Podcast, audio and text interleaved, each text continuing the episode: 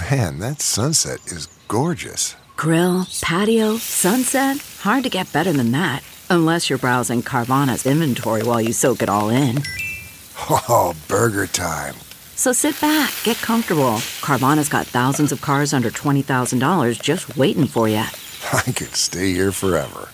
Carvana, where car buying meets comfort, meets convenience. Download the app or visit Carvana.com today. This is Fox 2 News and News 11.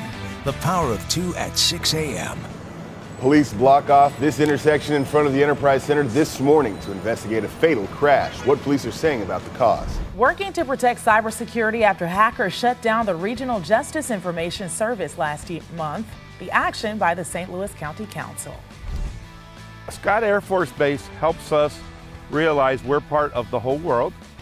A look at the potential role Scott Air Force Base could play in any military support provided to Israel. We'll tell you all about that on Fox News in the morning at 6. It is now the power of 2 at 6. Good morning on this Wednesday, October 11th. I'm Ty Hawkins in for John Pertzborn. I'm Blair Lede. Thank you for waking up with us. We're taking a live look now at our Together Credit Union roof cam. Everything looking good right now, but Angela Hutti says we can expect some changes uh, pretty soon. What time uh, do yeah, you think You can see the rain coming down there from our roof camera. So we've got rain, we've got thunderstorms and in a couple of spots. We've had some hail this morning across parts of the St. Louis area. As you can see, the lights kind of dancing with some of the raindrops there on the camera this morning. So we are definitely going to be watching out for showers and storms out the door to the bus stop this morning. Want to give you a quick update on our strongest storm right now. The hail producing storm that has moved out of Gasconade County is working its way across Franklin County this morning. This storm is weakening a bit, but you can see here, especially in the Union and St. Clair areas, right along Highway 50, now starting to move along that Highway 30 corridor and right along I-44 there's quite a bit of lightning and some heavy rain right now. So in spots, heavy rain, at times some lightning this morning, some thunder maybe waking you up. So let's be ready for a shower or thunderstorm at the bus stop this morning. Won't rain all morning, but that chance will be around. By this afternoon, that warm front is through and our temperatures are going up. We're going to be near 80 degrees for a high this afternoon. Warm couple of days ahead, but not the case for the weekend. We'll have your full outlook coming up in just a few minutes. And I am starting to see some wet roadways across our region, but right now, no active traffic incidents that will slow you down any more than normal. But I do want to give you an update. We'll have this story coming up in just a few minutes. But uh, we have a very serious crash going on in downtown St. Louis, and Laura Simon has been on this for most of the morning. And right now, the update that we have as more folks get out and about this morning, that uh, intersection at 14th and Spruce is closed, and it could impact also drivers trying to get onto westbound 64 from that intersection at the Enterprise Center as well. So, again, we'll have more on this coming up right now. Time Blair. Thank you, Amelia. Let's get right to that. St. Louis Metropolitan Police are on the scene of that deadly crash. Yeah, the Power 2's Laura Simon live from downtown. And Laura, what are the latest updates on this situation? Blair and Ty, the morning commute is certainly starting to pick up. As Amelia mentioned, traffic is actually being diverted from 14th onto Spruce because this crash happened on Clark and 14th just outside of the Enterprise Center. It is a messy situation to say the least.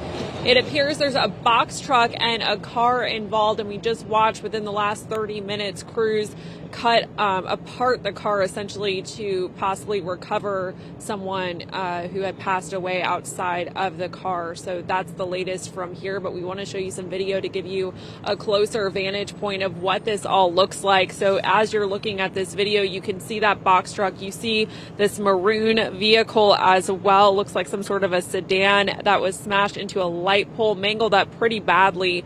When we got here, there was an ambulance out here, several fire trucks, and police cars cars as well. We still have quite a bit of emergency crews here on the scene working to investigate this and also uh, clean up the wreck that happened shortly after 3:30 this morning. Police do confirm one person is dead. They have not confirmed which vehicle the person died in, but we did see them working to get someone apparently trapped inside that sedan out just around 5:30 this morning. With how badly that car is smashed up, it would be a pretty difficult process from my imagination. Police do have 64 West blocked off at this time as well, so this is a pretty busy area area, but we are here on 14th and Spruce where traffic is being diverted this morning as the accident reconstruction team with St. Louis Metropolitan Police continues to investigate just exactly what happened. But one person is dead, two vehicles involved. We'll bring you the latest details as we continue to gather more information. Reporting live downtown this morning, I'm Laura Simon.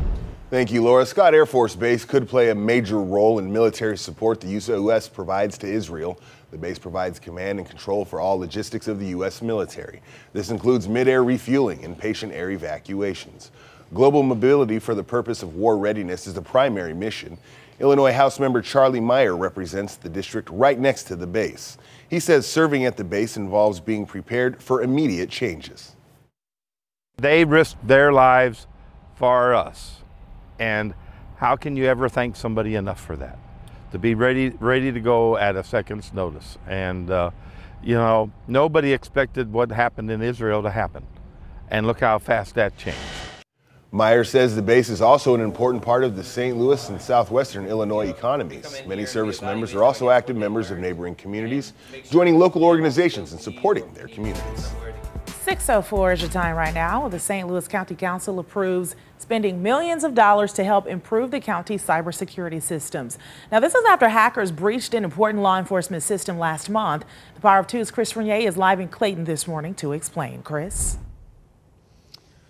Well, good morning to you. This was a pretty big financial move by the St. Louis County Council last night. Council members approving to spend $5 million to beef up the county's cybersecurity systems. We are just outside the main county building here. This is where that meeting was held last night. And we can show you some video from that county council meeting. Council member Ernie Trakas was a main sponsor of the measure described as an emergency appropriation. Trakas saying the funds will be used for improvements, including figuring out and fixing weaknesses in the county's systems, buying new technology, and hiring consultants to transfer information technology capabilities from servers to the cloud.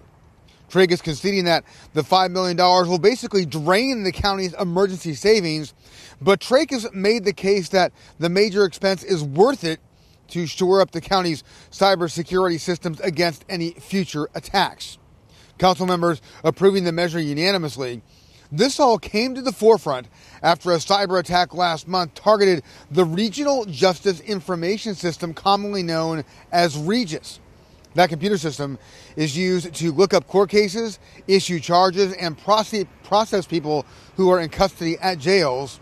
The cyber attack causing the REJIS system to temporarily shut down for a time last month.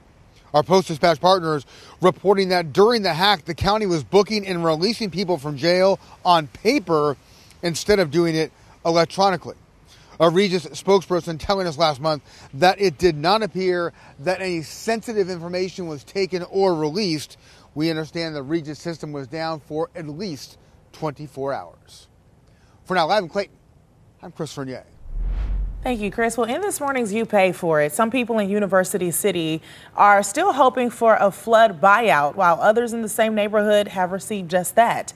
Those along Wilson Avenue were slammed in the powerful floods in July 2022. Well, University City hoped to buy out 300 homes, but they had to cut that request down to 14.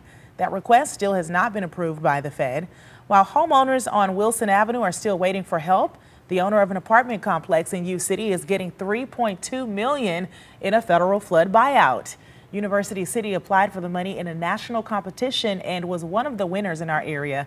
University City Manager Gregory Rose says they have no control over the approval process. So what about like the residents along Wilson? Do you have the funding to for that buyout? We've made an application, uh, again, with uh, SEMA and FEMA, a different pot of money yeah. uh, for that. That application is still going uh, through the process at the federal level. Uh, we hope to get some response from them uh, pretty soon, but that is a process that we don't control. Two other uh, cities besides University City want a share of the special federal flood money. Ladue got 3.5 million to buy out six homes, and Webster Groves got nearly 600,000 for two residential properties. St. Louis City announces a new program to help hundreds of struggling families. The city's Guaranteed Basic Income Pilot Program will offer $500 a month to about 540 households, all about 18 months. The goal is to help parents and guardians who meet certain requirements. Those who qualify must be below the federal poverty level and have lost money because of the pandemic. They must also have children in the St. Louis Public School District. Applications for the program open October 23rd. Well, for the first time in more than 20 years, Missouri's governor is traveling to Japan on a trade mission. Governor Mike Parson says nearly half a billion dollars worth of goods were exported to Japan last year, including processed foods, chemicals, and electric uh, products. There are also 70 Japanese companies in Missouri, 13 Missouri companies in Japan. Missouri House Majority Leader Jon Patterson says the recent investment into the state's infrastructure can help keep one of the Missouri's largest trading partners.